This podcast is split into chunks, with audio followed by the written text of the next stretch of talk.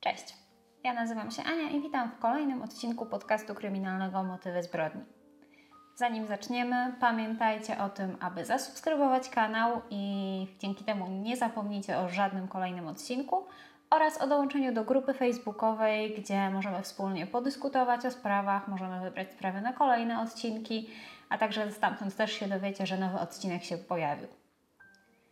Na początku chciałabym jeszcze zadać Wam jedno pytanie. Ze względu na to, że ostatnia sprawa, która była sprawą polską, cieszyła się dość dużym zainteresowaniem, stąd chciałabym, abyście dali mi znać w komentarzach, czy wolicie sprawy polskie, czy wynika to jedynie z tego, że była to dość ciekawa sprawa. A teraz przejdźmy do historii, która będzie tematem dzisiejszego odcinka. Sprawa ta będzie sprawą dość świeżą i tak naprawdę w każdej chwili możemy się spodziewać, że zostanie ona rozwiązana. Przenieśmy się do Berlina, gdzie na przedmieściach wraz z rodzicami mieszka 15-letnia Rebeka Royce. Dziewczyna ma świetny kontakt ze swoją rodziną, jest taką typową nastolatką, jest bardzo ładna, jest miła, sympatyczna, trochę nieśmiała. Ma również dwie siostry, dwie starsze od siebie siostry, z którymi także ma, ma super kontakt i jej stosunki z rodziną układają się jak najbardziej poprawnie. Tak samo jak wszyscy jej przyjaciele, Rebeka spędza mnóstwo czasu wysyłając wiadomości na WhatsAppie, publikując content na Instagramie, TikToku, Snapchacie i, i tak naprawdę podobnie jak jej wszyscy znajomi, dziewczyna mnóstwo czasu spędza wpatrzona w telefon, patrząc czy są kolejne lajki, followy, obejrzenia. A robią to wszystkie nastolatki w tych czasach. Być może warto jeszcze wspomnieć, że jesteśmy w roku 2019. Dziewczyna ma dość popularne konto na Instagramie, zebrała tam około 30 tysięcy followersów, co jest wynikiem powiedzmy imponującym. Jest również fanką zespołu BTS i bardzo lubi słuchać ich muzyki, tworzy do tej muzyki TikToki, tańczy, śpiewa. Jest taką powiedzmy no naprawdę typową nastolatką, która wiedzie sobie beztroskie życie. Rebeka dość często spędza czas ze swoją starszą siostrą Jessiką, która od jakiegoś czasu już nie mieszka w domu rodzinnym. Mieszka wraz ze swoją nową rodziną, ze swoim mężem Florianem i córką na dzielnicy Newcoln w takim małym domku jednorodzinnym, który wygląda zupełnie normalnie.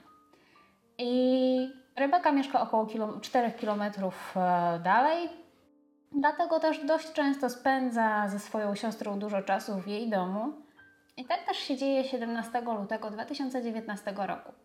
Dziewczyna planuje spędzić noc e, w weekend u swojej starszej siostry, a Jessica będzie tego dnia sama w domu wraz ze swoją córką, ponieważ jej mąż Florian, który na co dzień pracuje jako kucharz w jednym z hoteli w Berlinie, ma te, tej nocy imprezę w firmie.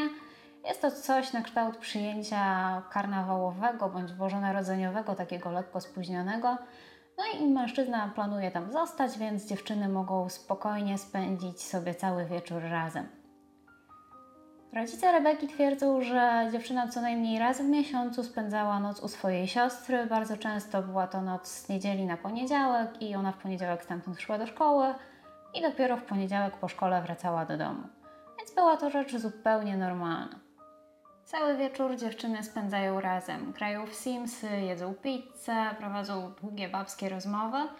I tak do 23.30, kiedy obie decydują, że to już najlepsza pora, żeby jednak położyć się spać. Rebeka następnego dnia na 9.50 miała zajęcia w szkole, natomiast jej siostra Jessica musiała wstać rano, odwieźć swoją córkę do przedszkola bądź żłobka, ta dziewczynka była naprawdę jeszcze mała, e, oraz no, udać się do pracy. No i dziewczyny tak też robią. Około 5.45 z imprezy w firmie wraca Florian. Była to jedna z tych imprez, kiedy alkoholu nie brakowało i jak zeznają jego koledzy, mężczyzna raczej tego dnia nie pilnował się jakoś bardzo i, i dobrze się bawił po prostu. I tak też o 5.45 mężczyzna wraca do domu i jest w stanie, jest dość pijany i, i w tym momencie szykuje się do snu. O 6 budzi się Jessica, która zaczyna się szykować do wyjścia, budzi także swoją córkę I około godziny siódmej Jessica opuszcza swój dom, aby zabrać córkę do przedszkola i udać się do pracy. W tym też momencie nie spotyka się z Rebeką. Rebeka nocuje w salonie i kobieta nie widzi większego powodu, aby budzić dziewczynę, biorąc pod uwagę fakt, że ta ma zajęcia dopiero na 9.50, więc tak naprawdę nie chce jej przeszkadzać i po prostu wychodzi z domu. W tym samym czasie na telefon Rebeki próbuje dodzwonić się mama dziewczyn. Matka wie, że dziewczyna i najmłodsza córka ma dość duże problemy ze wstawaniem rano i przychodzi jej to dość opornie, jak prawdopodobnie wielu z nas ma podobny problem. I próbuje się do córki dodzwonić, jednak jej telefon nie odpowiada. No ale wie, że jest w domu swojej siostry, w bezpiecznym miejscu, więc prawdopodobnie padła jej bateria, ewentualnie nie wiem. Naładuje telefon i się do niej odezwie.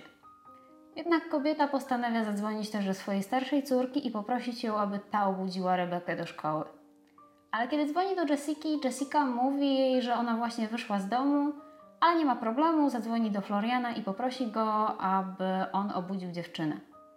Tak też robi. Około 7.15 dzwoni do swojego męża z prośbą o to, aby obudził nastolatkę, która śpi w ich domu w salonie.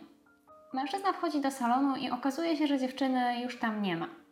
Nie ma też jej rzeczy, więc przychodzi mu do głowy, że nastolatka prawdopodobnie już wyszła. I dzwoni też do swojej żony i mówi jej o tym. Może to się wydawać trochę dziwne, że dziewczyna opuściła dom tak wcześnie, kiedy zajęcia miała rozpocząć o 9.50, natomiast nie wiemy, jak daleko znajdowała się szkoła Rebeki oraz być może umówiła się po prostu z koleżankami trochę wcześniej i nie ma tutaj nic podejrzanego. O godzinie 8.30 do Floriana dzwoni matka Rebeki i Jessiki z pytaniem, czy obudził nastolatkę i czy wszystko w porządku, bo ta ciągle nie odbiera telefonu i mężczyzna powiedział jej, że dziewczyny już nie ma, więc prawdopodobnie poszła do szkoły, co też przekazał swojej żonie Jessice. Matka dziewczyny zaczyna się trochę niepokoić, jednak ma nadzieję, że, że naprawdę padł córce telefon, nie zdążyła go naładować. Jeśli dotrze do szkoły, da znać, co się z nią dzieje i, i jakoś się skontaktuje z rodziną, ponieważ bardzo rzadko zdarzały się takie sytuacje, żeby Rebeka nie dawała znać, co się z nią dzieje i gdzie jest. Około godziny 8.42 matka wysyła córce wiadomość przez WhatsAppa o treści Cześć kochanie, mam nadzieję, że doszłaś do szkoły na czas. Próbowałam się z Tobą skontaktować. Według matki Jessiki wiadomość ta została dostarczona, natomiast nigdy nie została przeczytana.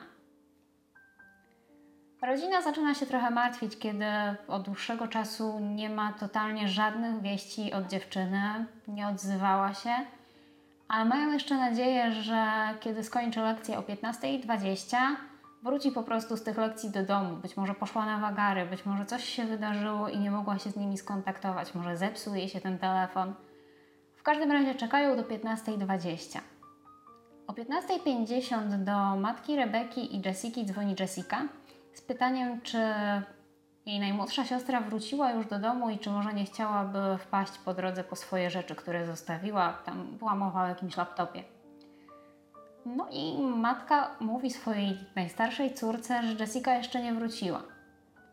W tym momencie sytuacja robi się już trochę poważna, ponieważ tak naprawdę od 23.30 poprzedniego wieczoru nikt dziewczyny nie widział. Rodzina postanawia dłużej nie czekać i udają się na policję, aby zgłosić zaginięcie swojej najmłodszej córki.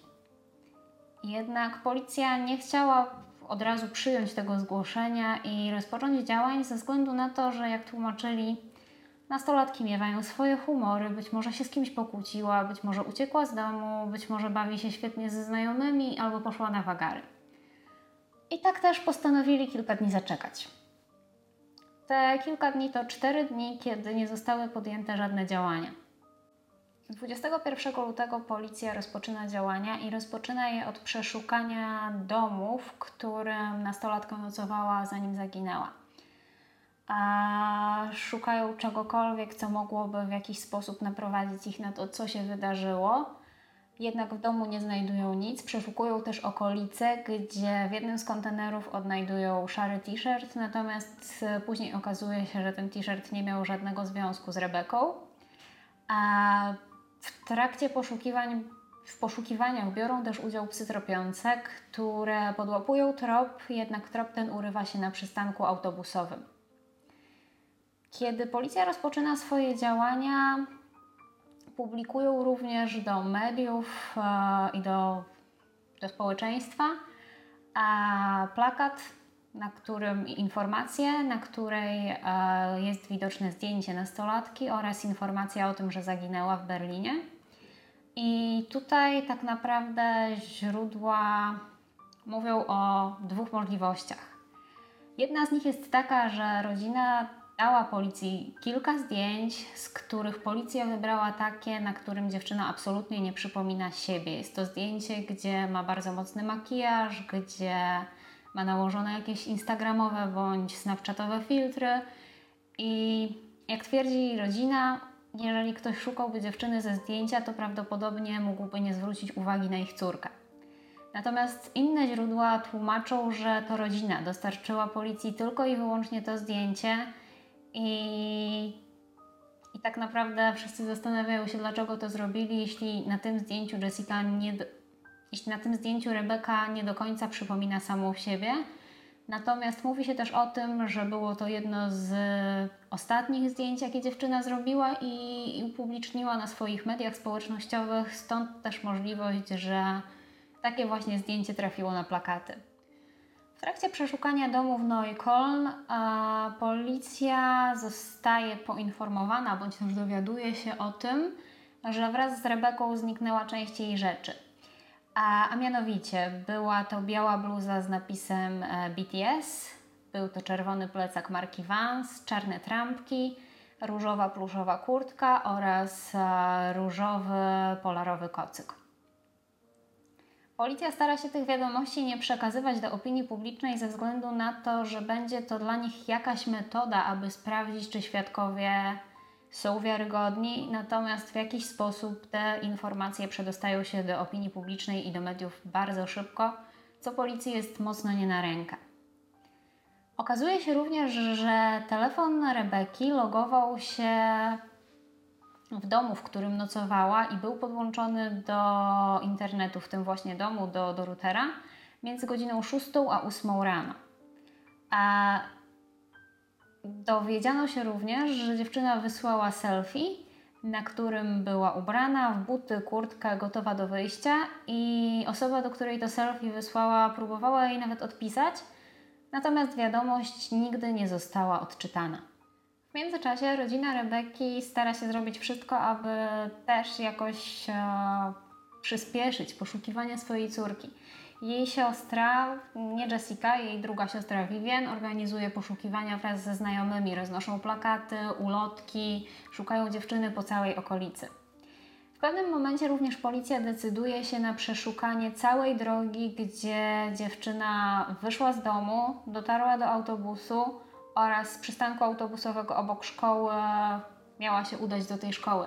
Mają nadzieję, że jeżeli została porwana albo stało jej się coś złego po drodze, to znajdą jakikolwiek trop, ślad, jakieś rzeczy osobiste Rebeki, cokolwiek. Natomiast te przeszukania również nie przynoszą żadnego skutku. 28 lutego a policja ma pierwszego podejrzanego, i aresztują Floriana, męża Jessiki.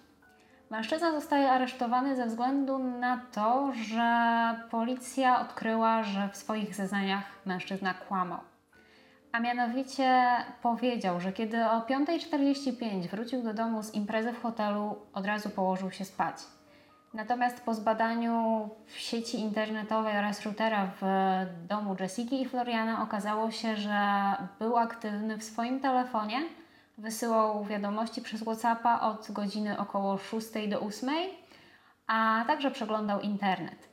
Oznacza to, że mężczyzna był podłączony do internetu w tym samym momencie, kiedy telefon Rebeki również się logował. Mm, wychodzi z tego, że oboje o tej porze nie spali. Czy jest to jakiś znak dla policji? Być może. W każdym razie Florian stał się jedynym i głównym podejrzanym. A mężczyzna w areszcie zostaje do 1 marca, jednak nie ma dalszych dowodów, aby dalej go tam trzymać i policja musi go zwolnić. Jednak mężczyzna nie cieszy się wolnością długo, ponieważ 4 marca zostaje aresztowany ponownie. Dlaczego? Otóż wychodzą na jaw dodatkowe informacje, a, a mianowicie systemy, które rejestrują tablice rejestracyjne przy wjeździe na autostradę, 18 lutego zarejestrowały numery rejestracyjne samochodu, który należał do Floriana i Jessiki. Mężczyzna odbył dwie podróże w tym samym kierunku, mianowicie w kierunku Polski. Jedna z nich miała miejsce 18 lutego rano około godziny 10.47, a jechał z autostradą A12 z Berlina do Frankfurtu nad Odrą. Natomiast drugą podróż odbył następnego dnia wieczorem.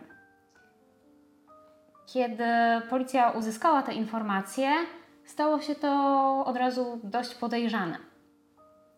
I od razu powiązało im się to ze zniknięciem dziewczyny. I, no i tutaj jeszcze bardziej Florian stał się podejrzany. To, co najbardziej zaciekawiło policję w tych podróżach do Polski, to nie były one same, natomiast fakt, że Florian ani razu o nich nie powiedział. W każdych zeznaniach mężczyzna twierdził, że po prostu wrócił z imprezy w pracy i poszedł spać. Nigdy nie wspominał o żadnej dodatkowej aktywności.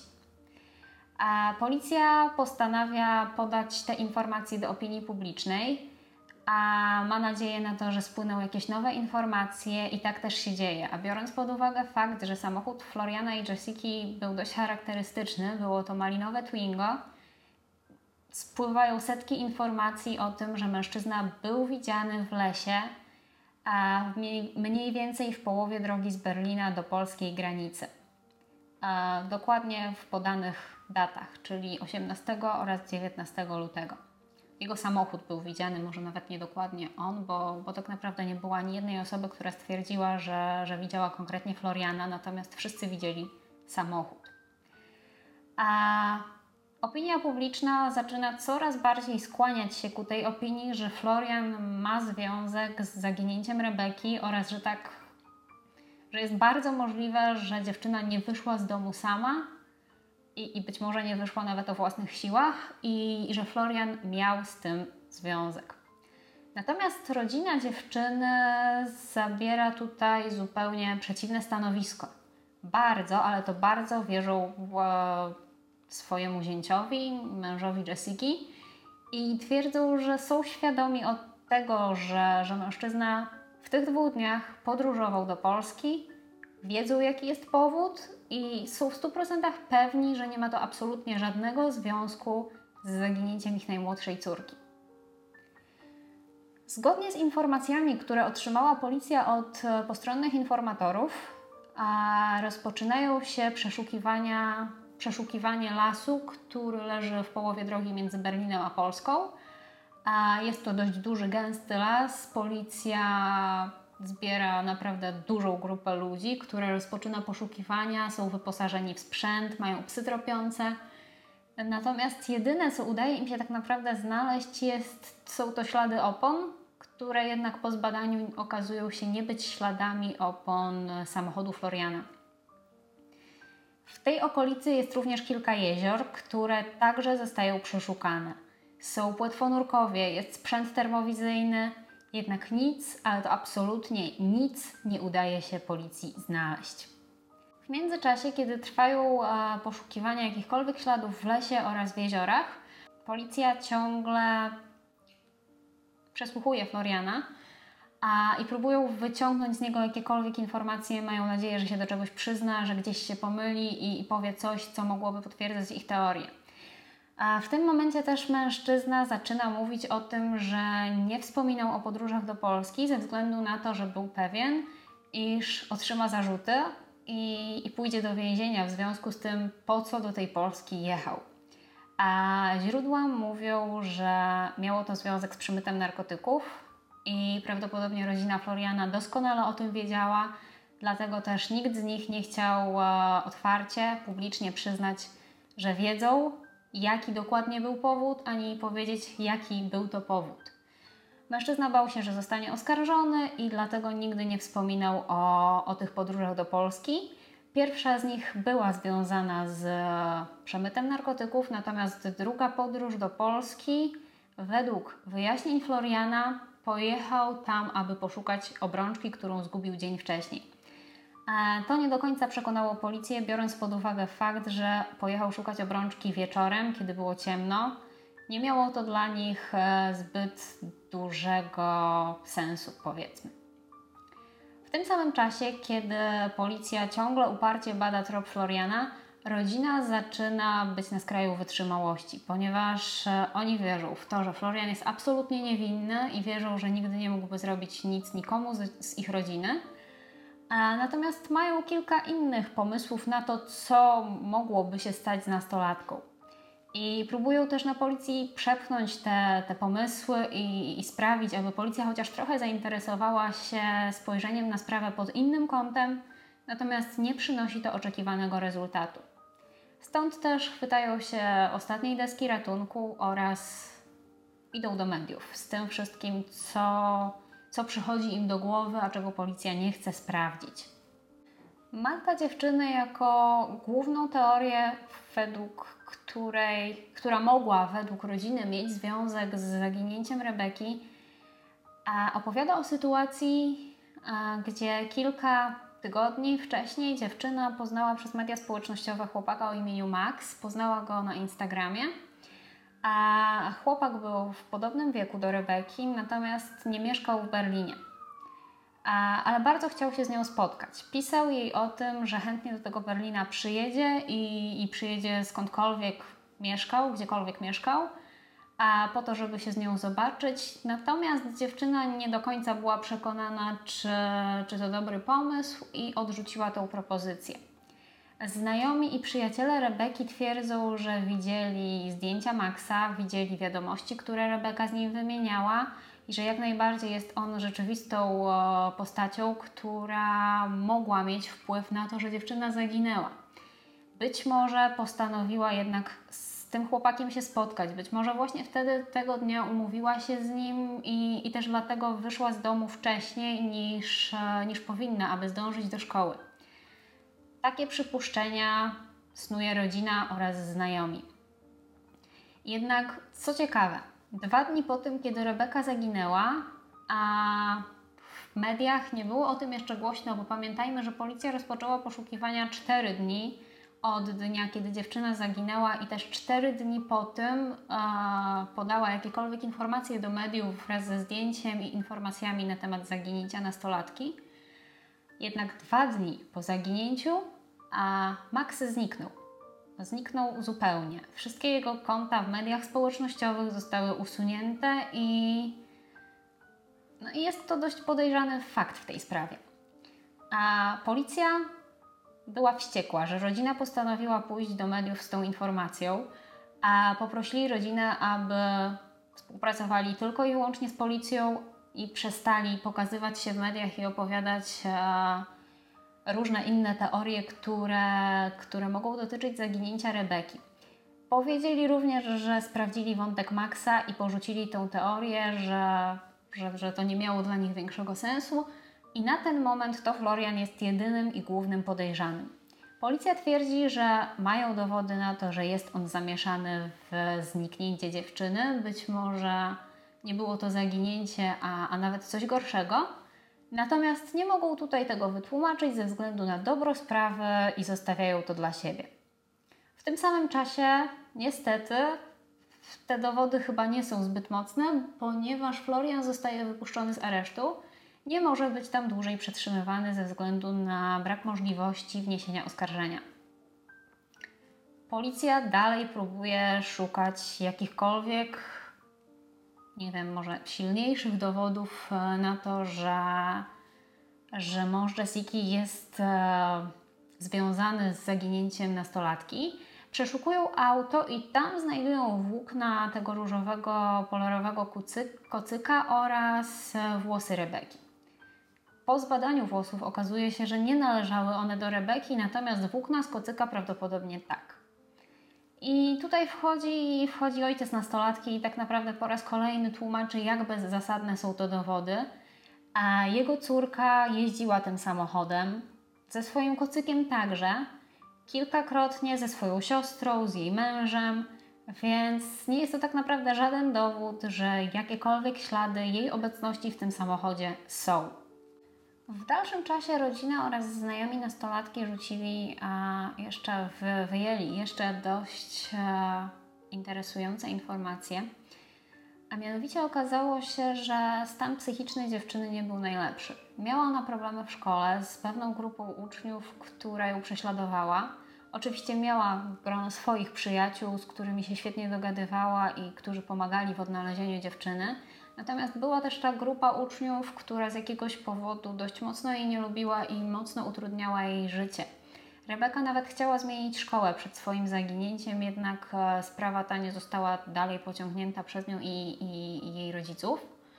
A mówi się też o sytuacji, kiedy w szkole doszło do delikatnej bójki, kiedy to chłopak, który w jakiś tam sposób jej dokuczał, niechcący, nie wiem, niechcący, być może chcący, próbując e, zdjąć jej czapkę, mocno ją podrapał. Tutaj jej matka również była wzywana do szkoły. Chłopak został przesłuchany przez policję, jednak e, nie wniósł nic nowego do sprawy. Znajomi dziewczyny mówią też o tym, że rozmowy na WhatsAppie, które z nimi prowadziła, mogły wskazywać na to, że miała depresję. Bardzo często mówiła o tym, że nie widzi sensu ani celu w życiu, że, że to wszystko przemija i jest takim jakby kręgiem, z którego nie można uciec. Było to dla nich e, niepokojące. Bardzo często Rebeka nie widziała żadnego powodu, żeby się z nimi spotykać, nie chciało jej się wstawać z łóżka. Często to oni przychodzili do niej do domu, aby spędzić z nią czas i jakoś, e, jakoś poprawić jej humor. A tutaj przychodzi na myśl jeszcze jedna teoria, która mówi o tym, że dziewczyna była tak bardzo przytłoczona tym wszystkim i była w tak ciężkim stanie, że mogła zwyczajnie uciec. Mogła chcieć zostawić wszystko, co, co tutaj ją męczyło, dręczyło, zabrać najpotrzebniejsze rzeczy ze sobą oraz no i, i tak naprawdę po prostu uciec. Tym bardziej, że jeszcze w szkole zbliżały się egzaminy końcowe, które mogły być dodatkowym stresorem. I tutaj też e, Wiele osób mówi, że, że być może stąd związek Maxa, który zniknął z mediów społecznościowych. Mówi się o tym, że być może chłopak e,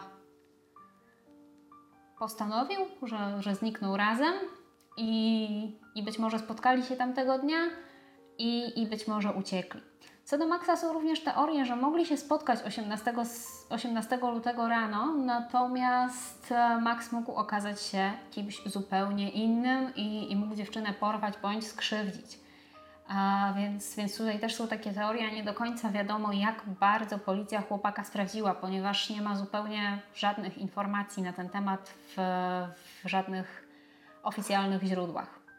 W sprawie pojawiło się także kilku świadków, którzy mieli również dość interesujące informacje. Pierwszą z, z osób, które widziały Rebekę w dniu, kiedy zaginęła, była sąsiadka Jessiki. Widziała dziewczynę około godziny 11.30, co mogło oznaczać, że Rebeka albo wróciła do domu swojej siostry, albo po prostu rano wcale go nie opuściła. A dziewczyna szła chodnikiem w stronę miasta, szła ze swoim różowym kocem i kiedy kobieta pomachała dziewczynie, żeby się z nią przywitać, ta miała taką dość smutną, wściekłą minę i no i tutaj tak naprawdę to, co przyszło kobiecie na myśl było, było pytaniem, dlaczego Rebeka niesie ze sobą kot? Ze względu na to, że pogoda ani trochę nie zachęcała do tego, żeby iść na piknik, było to takie nienaturalne. Kolejną osobą, która widziała Rebekę w dniu jej zaginięcia, była dziewczyna, która chodziła do szkoły z jej starszą siostrą i spotkała Rebekę na przystanku autobusowym. Rebeka stała za nią w, tak jakby kolejce, żeby wsiąść do autobusu i dziewczyna słyszała, że ta rozmawia przez telefon, mówiąc, że właśnie wsiada do autobusu. Zdarzenie to miało miejsce wieczorem 18 lutego, co wydaje się nieprawdopodobny, ponieważ telefon dziewczyny nie został włączony ani razu od poranka. Ale być może Rebeka miała drugi telefon. Tego, tego nie wiemy i chyba nie zostało to sprawdzone. A obie kobiety po zgłoszeniu się na policję zostały zignorowane, ponieważ policja ciągle twierdziła, że jedynym rozwiązaniem, które w tej sprawie jest w jakikolwiek sposób możliwe, jest fakt, że to Florian zrobił krzywdę nastolatce i że nigdy nie opuściła ona domu w Neukölln. Jakiś czas później na policję zgłosiła się jeszcze jedna kobieta, która tamtego dnia wraz z grupą znajomych wybrała się, żeby pojeździć konno do tego lasu, gdzie podobno widziany był Florian. Widziała ona tam mężczyznę, który zachowywał się dość dziwnie, szedł przyspieszonym krokiem jednak nie jest w stanie stwierdzić, czy był to Florian, ponieważ mężczyzna miał e, na głowie czapkę z daszkiem, która była tak mocno naciągnięta, że nie było widać jego twarzy. Kiedy mężczyzna zorientował się, że ktoś jest w pobliżu, zaczął biec w kierunku lasu. A tak jak kobieta powiedziała, nie jest w stanie stwierdzić, czy to był Florian, nie widziała też jego samochodu w pobliżu. Widziała tylko mężczyznę, który po prostu dziwnie się zachowywał. Kolejną osobą, która tutaj znowu widziała Rebekę, ale nie w dniu jej zaginięcia, tylko jakiś czas później, około miesiąca później, był świadek, który widział ją w Krakowie, w Polsce. Widział dziewczynę w centrum handlowym, była bardzo podobna do dziewczyny ze zdjęć i stąd też przyszło mu do głowy, że może to być Rebeka. Miała blond włosy, duże oczy i aparat na zęby, który Rebeka również miała. A Dziewczyna mówiła w języku niemieckim, robiła właśnie zakupy w, w, sklepie spożywczym i nie była sama. Była ze starszym mężczyzną w towarzystwie, którego nie czuła się najlepiej według zeznań tego świadka. A jeśli o tą sytuację chodzi, została ona wyjaśniona, a policja niemiecka skontaktowała się z policją polską, odnaleziono tą dziewczynę i okazało się, że nie jest ona Rebeką. W 2020 roku poszukiwania dziewczyny były już dużo mniej intensywne, natomiast ciągle trwały. A w mediach społecznościowych została przeprowadzona akcja, głównie za sprawą sióstr Rebeki, która polegała na tym, że wszyscy udostępniali zdjęcia dziewczyny z hashtagiem FindBecky. Ten hashtag był jednym z najbardziej trendujących w Niemczech w tamtym czasie. A Pojawiły się też jakieś nowe ślady w międzyczasie, a mianowicie 31 marca 2020 roku na kilku portalach randkowych pojawiły się profile ze zdjęciem dziewczyny bardzo, bardzo mocno przypominającej Rebekę. I, I tutaj policja również sprawdziła te informacje, ale okazało się po porównaniu zdjęć Rebeki oraz zdjęć dziewczyny z portali, że absolutnie nie jest to ona. Były tam jakieś delikatne różnice w, w, w rozmieszczeniu oczu, w tej odległości między nosem a ustami i, i po prostu stwierdzono, że, że Rebeka to nie jest. E, sytuacja z tymi zdjęciami nasunęła pewną nową teorię, a mianowicie fakt, że dziewczyna mogła paść ofiarą handlarzy ludźmi. Jednak, jak się okazało, na zdjęciu nie była to Rebeka. E, kolejnym tropem, który się pojawił, e, był trop, który został zauważony w maju 2020 roku w Stanach Zjednoczonych. Ktoś założył na mediach społecznościowych konto ze zdjęciem Rebeki oraz podając jej imię. A sprawa ta została sprawdzona i okazało się, że był to skam, że było to zwykłe oszustwo i ktoś po prostu się pod nią podszywał. Kolejna rzecz, która została w tej sprawie znaleziona, miała miejsce w październiku 2020 roku. E, dwójka nastolatków spacerująca w lesie, w którym widziano Floriana, odnalazła koc. E, koc był brudny, zniszczony, więc ciężko było stwierdzić, jakiego był koloru. Jednak w Niemczech w tym momencie wszyscy wiedzieli o zaginięciu Rebeki i kojarzyli fakt, że dziewczyna posiadała koc. Dlatego też nastolatkowie jak najszybciej zawiadomili policję. Policja sprawdziła to, to znalezisko, ale okazało się, że niestety nie był to przedmiot należący do zaginionej nastolatki. W tym momencie policja skupia się głównie na tym, aby odnaleźć telefon dziewczyny, ponieważ on tak naprawdę jest w stanie powiedzieć, co mogło się wtedy wydarzyć oraz w jakikolwiek sposób zlokalizować dziewczynę. A poszukiwania zostały poszerzone o wschodnią Europę, a mianowicie o Ukrainę i Białoruś. Z jakiegoś powodu istnieje dość duże podejrzenie, że dziewczyna mogła dotrzeć aż tam. Mimo tego, że kraje te nie są w strefie Schengen, a Rebeka nie miała ze sobą paszportu, policja twierdzi, że jest to możliwe. Kiedy w 2019 roku całe Niemcy przeżywały sprawę zaginięcia Rebeki Roy, a władze niemieckie doszły do wniosku, że powinni popracować nad czymś, co nad systemem, który w jakiś sposób pomoże w poszukiwaniu zaginionych osób, czymś na wzór amerykańskiego Amber Alert. I, i prawdopodobnie takie prace też zostały rozpoczęte. A na dzień dzisiejszy minęły dwa lata od zaginięcia Rebeki. Pojawiają się jakieś ślady, natomiast nic tak naprawdę nie przybliża do rozwiązania tej historii. Jednak były to tylko dwa lata, więc w każdym momencie dziewczyna może znaleźć się cała i zdrowa. Dziękuję za wysłuchanie tej historii do końca. Mam nadzieję, że, że podobała Wam się. Dajcie znać w komentarzach, co Wy myślicie, że mogło wydarzyć się 18 lutego 2019 roku w Berlinie. I proszę Was o to, żebyście pamiętali, że rodzina nastolatki przeżyła, przeżywa naprawdę bardzo trudny czas. Dlatego też bądźcie wyrozumiali w komentarzach i, i za, zachowajmy poziom kultury, nie oskarżając nikogo. Dzięki za wysłuchanie. Zapraszam Was na grupę na Facebooku, gdzie możemy sobie razem podyskutować o tej oraz innych sprawach i dbajcie o siebie. Cześć!